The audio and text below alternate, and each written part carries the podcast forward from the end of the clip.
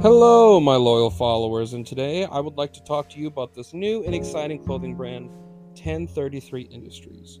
They are a group of former law enforcement and military members that are working towards giving back to the community that they are a part of. They feel they are obligated to help those that aren't given the resources they need.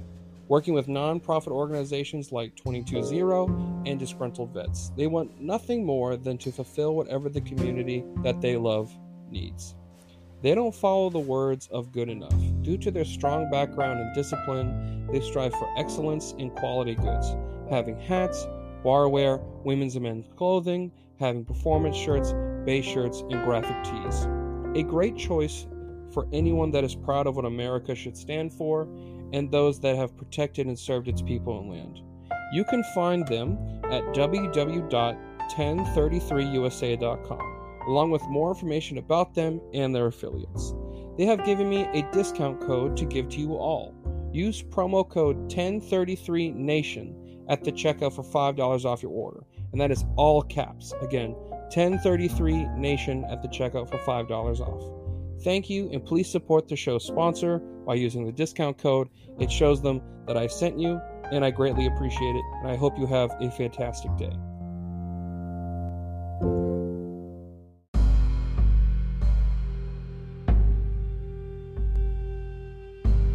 Hello and welcome back to Dr. Quackers, and today we're reviewing First Blood.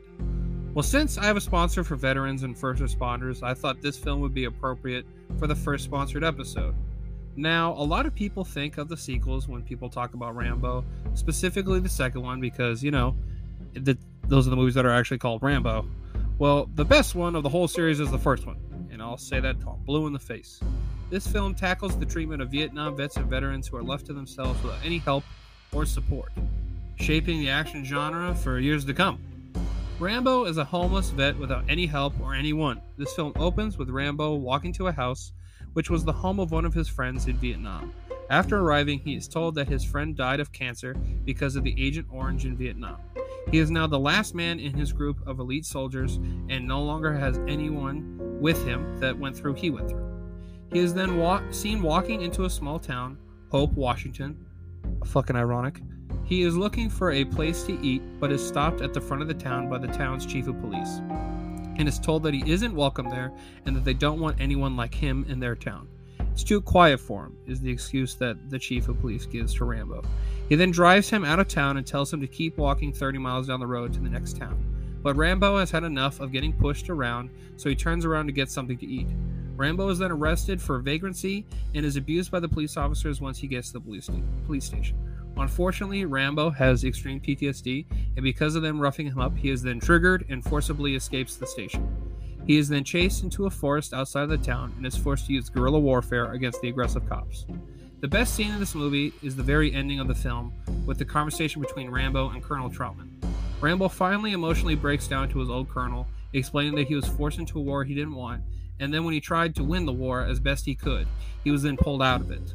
All of his friends were there, and now he has no one here. Everyone is gone, and he's the only one still breathing. He is plagued with horrors that were done to him and done to his friends and comrades.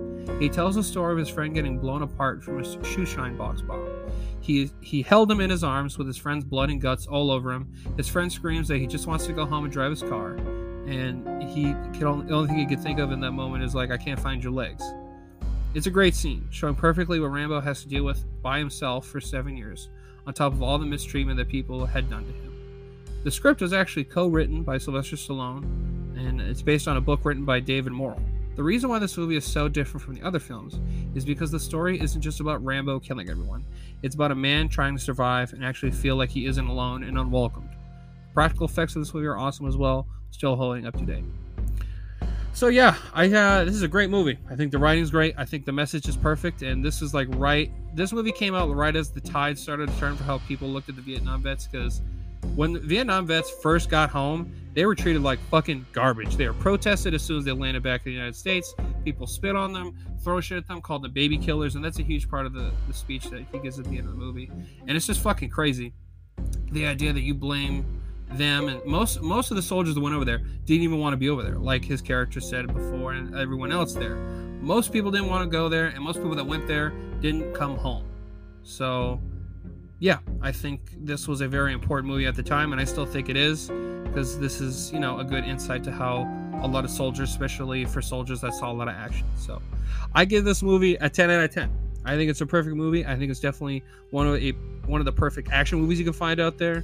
I don't have anything wrong with this movie. I think it's great. I think the pacing is great. The action is really cool. Like I said, the practical effects are really cool.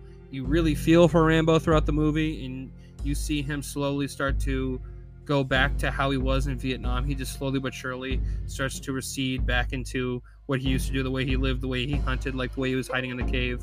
He just knows how to survive. He's the he's essentially the perfect killing machine and survival machine out there, which is the point that Colonel Trautman tries to make to the police officers when they're currently on their manhunt.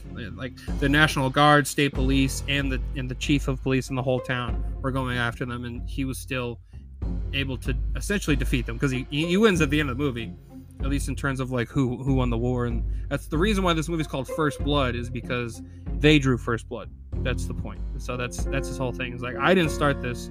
You did. You drew first blood. So thank you well i hope you enjoyed this review if you did i have reviewed a whole bunch of other shit so if you want to go check that out it's highly appreciated also you can follow me on twitch dr underscore quacker 66 I've been streaming MultiVersus and Overwatch lately, so if you want to go check that out, it's highly appreciated. Also, if that's what you want to get to know me, talk to me, hang out, that's where to go. Also, please, please, please support the sponsor.